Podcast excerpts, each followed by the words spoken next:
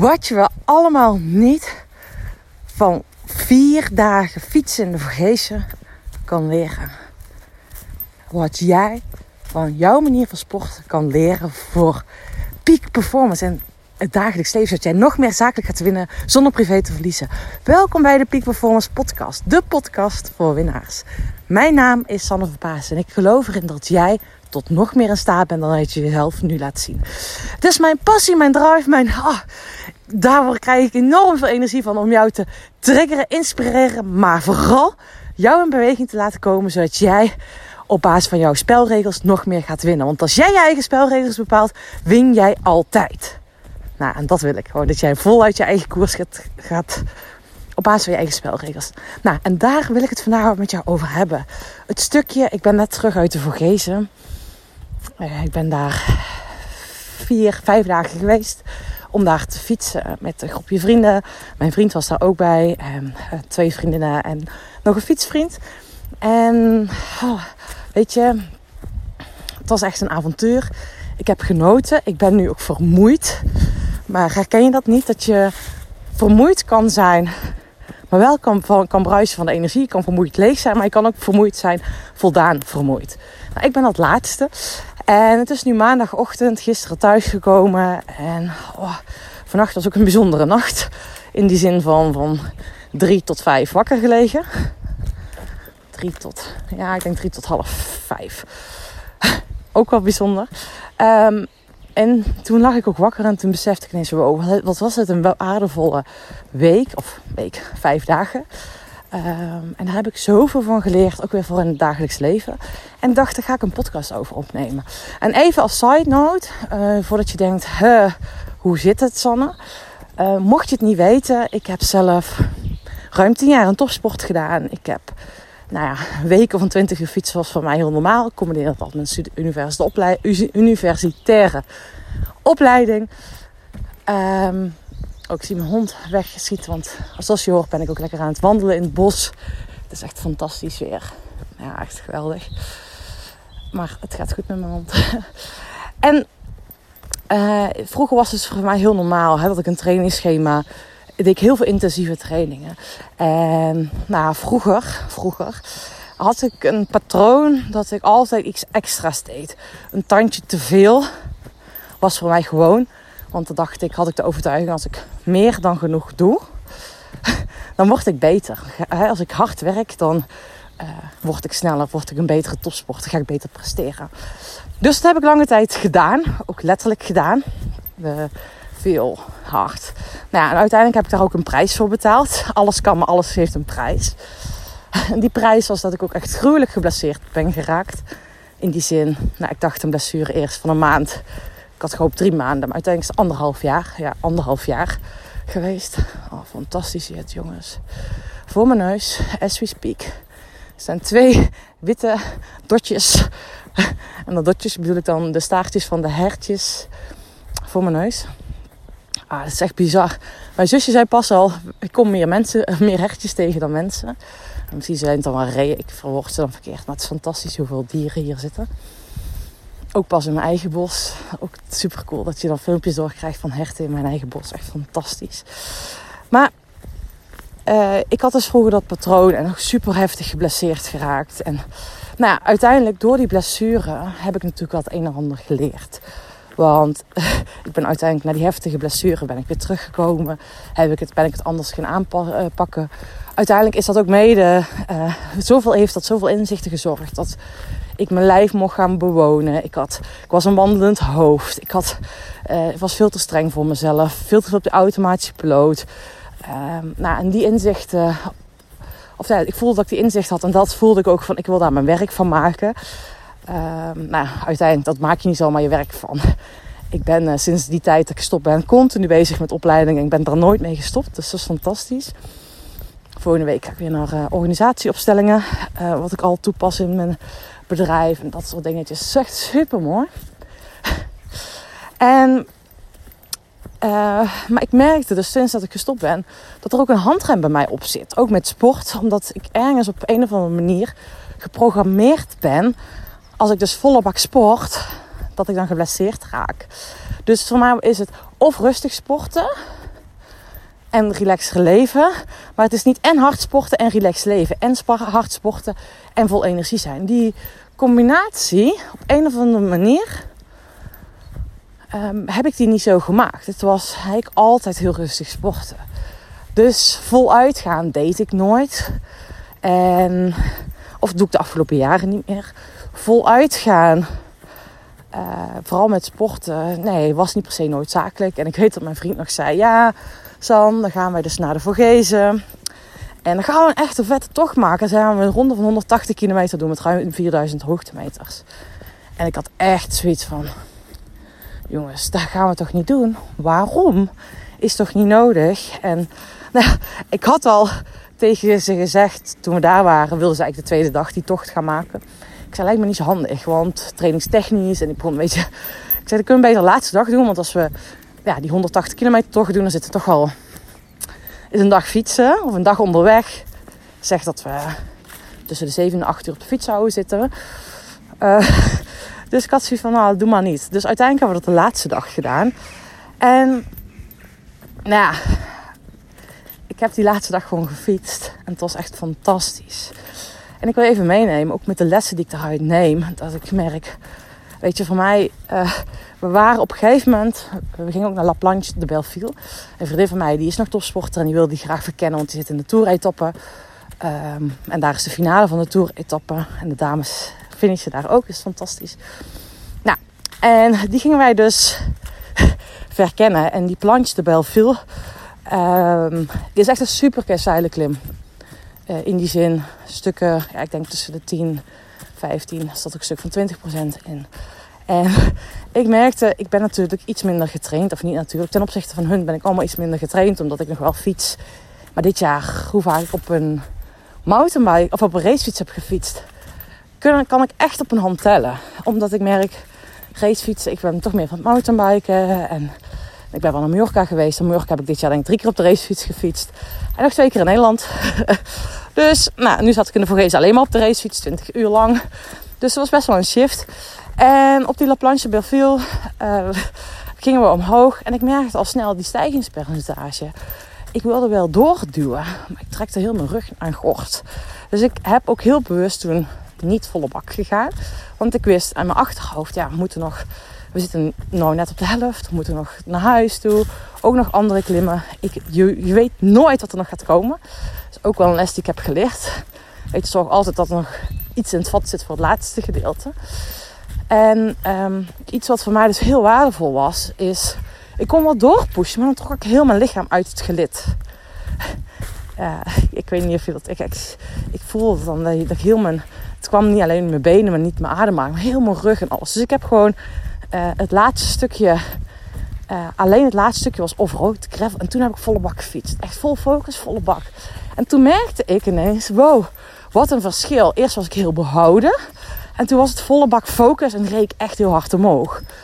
Uh, echt ja, vol genietend. En die focus die bepaalt zoveel het tempo als je bergop fietst. Nou, de tweede klim toen, of de tweede, de klim hierna, uh, waren we ook omhoog aan fietsen. En ik fietste samen met een vriendin van mij. En we voelden allebei, poeh, zaten allebei op onze adem. Was niet echt een relaxte klim. We hadden allebei wel een beetje vermoeid. En toen zei ze, ja, ik, let altijd met een bepaalde focus. Als ik ga afzien, had zij een bepaalde manier hoe, waar ze op ging focussen. En toen uh, plantte zij bij mij een zaadje van, hoe deed ik dat dan? Hoe was mijn focus als ik dus ging afzien? Als ik moest afzien tijdens mijn wedstrijden vroeger, ging ik niet focussen op het resultaat, maar ging ik focussen op het proces. Dus ik ging me focussen op mijn core, op mijn trappositie, uh, op ver weg kijken. Ik ging ook uh, tellen van, oké, hoe lang zou ik dan nog moeten afzien als ik twee kilometer moest fietsen? Nou, dat had ik dan even geteld. Het was nog geen eh, 10 minuten. Dus ik dacht, oh ja, makkelijk, 10 minuten, weet je, bam. En ik merkte dat die focus zo ging bepalen, was dat kleine stukje echt easy peasy. En dat is ook wel iets wat ik bij mezelf nu merk.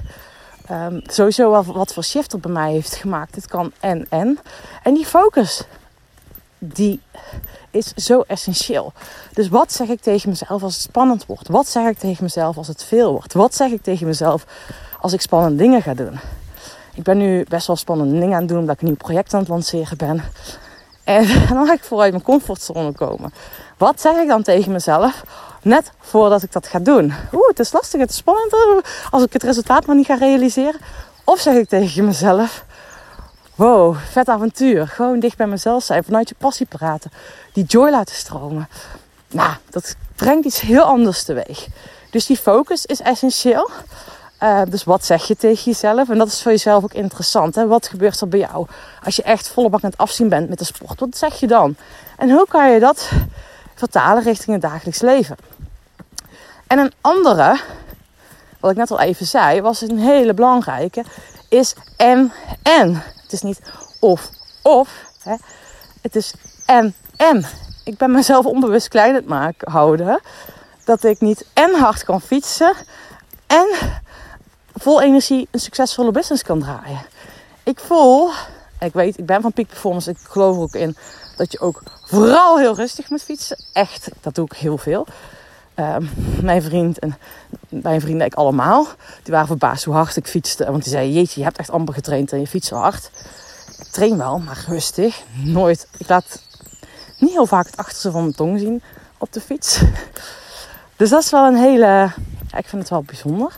Maar ik besefte wel van en en. Ik kan en hard fietsen en vol energie een succesvolle business draaien.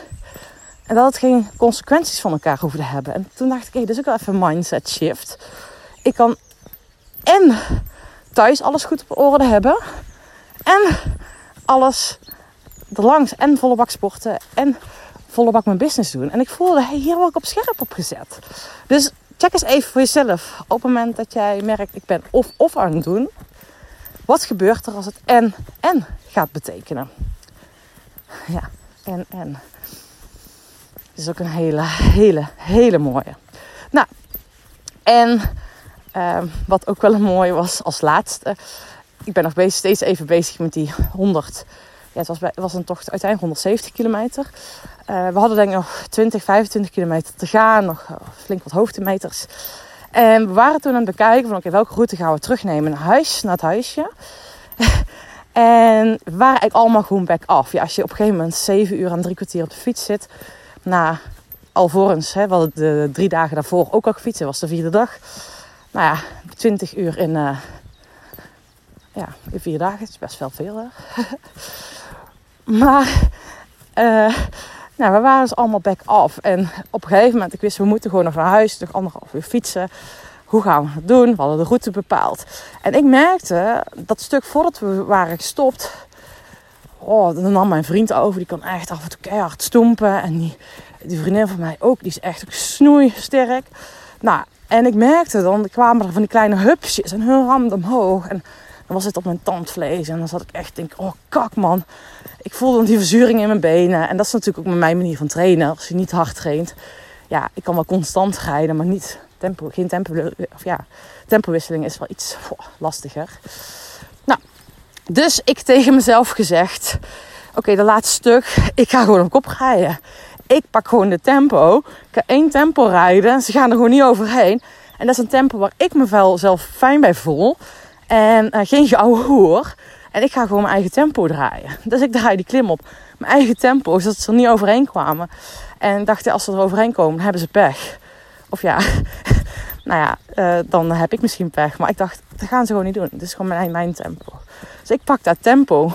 En uh, ook toen we boven kwamen, ik zei jongens, we doen geen regenjasje aan, want het was wel iets frisser. Dus geen gouden hoer, hup, meteen die afdaling in. Toen waren gewoon allemaal pek af. Dus ik hup, en hun zeiden daarna echt van... San, wat je dat deed, man. Je reed hard omhoog. En oh, weet je, zo fijn dat je daar op kop hebt gereden. We zaten gewoon in jouw wiel. En het was gewoon, ja, eigenlijk stoïcijns doorfietsen. En toen besefte ik ook... Ja, dat was gewoon mijn plan. Ook, ik zei ook tegen hun, het was gewoon mijn eigen plannetje. Omdat ik merkte, als hun op kop gingen rijden... moest ik hun tempo gaan rijden. En ik wilde gewoon mijn tempo rijden. Ja, en ik zei net aan het begin van deze podcast al als jij je eigen spelregels bepaalt, win je altijd. Dat waren mijn spelregels. Ik wist, dit is mijn tempo. En dat is ook wat ik altijd zeg. Bepaal je eigen koers. Ga niet andermans koers rijden, maar je eigen koers. En als je je eigen koers rijdt, nou ja, dat is zo waardevol. En dat gaf me ook alweer energie van dat je echt je eigen plan moet trekken. En moet doen waar jij energie van krijgt. En het eigen tempo moet bepalen. Dus voor jou is misschien tempo hele grote stap, stappen, big moves maken. Heb gewoon scheid aan de rest. Of kleine stapjes. Kleine stapjes. Maar je zult merken op het moment dat jij nog meer jouw plek in gaat nemen, nog krachtiger voor jezelf gaat staan, ga je nog meer stralen.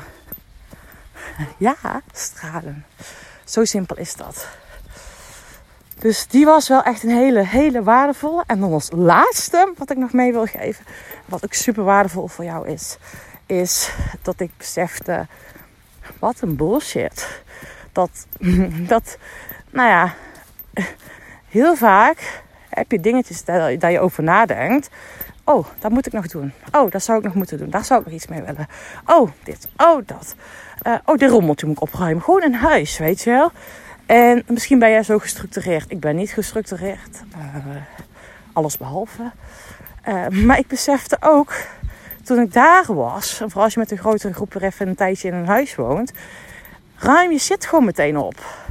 Dus als je ergens over nadenkt... zorg dat je meteen dat tabblad kan sluiten... door het meteen actie onder te nemen. Dus wat ik daarmee bedoel, als je dingen gaat laten rondslingen, ruim ze meteen op. Als je dingen moet doen, doe ze meteen. Als je uh, iets herinnert, schrijf het ergens op. Maar zorg ervoor dat de ruimte in je hoofd blijft. Dat je dat regelt en doet. En ja, ik merkte gewoon bij mezelf. Je krijgt in korte tijd zoveel gedaan. En we zijn onze eigen beperking. En vaak denken we dat we, dat we druk zijn. Ja, vaak denken we dat we druk zijn. Zijn we niet druk, maar maken we ons druk. En ik wil je uitnodigen van, vanaf nu dat je deze podcast hebt geluisterd. Dus als je merkt, oh, dit moet ik doen, doe het. Als je denkt, dit moet ik opruimen, ruim het op. Als je denkt, hier irriteer ik me aan, regel het. In plaats van dat je gaat zeuren wie, wie dat gedaan heeft. Weet je wel, zorg ervoor dat je zelf uh, die rust in je hoofd hebt. En dat je dus, nou ja, zorg voor die eigen rust. En waarom ik dit ooit zeg, of waarom ik dit zeg en dat ik bij mezelf wel eens herken. Dus ik ben volle bak bezig met bepaalde dingetjes. Waardoor sommige dingen versloffen. En dat ik ineens besefte, dat hoeft helemaal niet versloft te worden. Omdat ik ook besefte op de fiets. En, en. Het kan gewoon en, en. Het is grappig hè, wat er gewoon gebeurt als je 20 uur alleen op de fiets zit. Ook al zit je met andere mensen, je bent ook heel veel alleen. aan het afzien, uh, gebeurt er heel veel in je hoofd. Ga je veel vergelijkingen maken. En dat is waar ik in geloof. Weet je, als jij hoe je één ding doet, zo doe je alles. En daar kan je weer dingen van leren. Dus je kan eens kijken, hey, hoe komt het dat één ding heel succesvol gaat? En ook al is het maar een hobby. En hoe kan je dat succes implementeren richting andere delen van je leven? Dus dat is even de takeaway die ik je vandaag mee wil geven. Hoe kan je dat leren? Nou, dat dus. Ik wil je bedanken voor het luisteren naar deze podcast. En weet, antwoorden vind je in beweging. Met alleen luisteren naar deze podcast heb je geen bal aan. Dus waarmee ga je vanaf nu echt in actie komen? Dat is de uitnodiging. Nou, heel fijne dag. We spreken elkaar en tot de volgende podcast. Doei doei!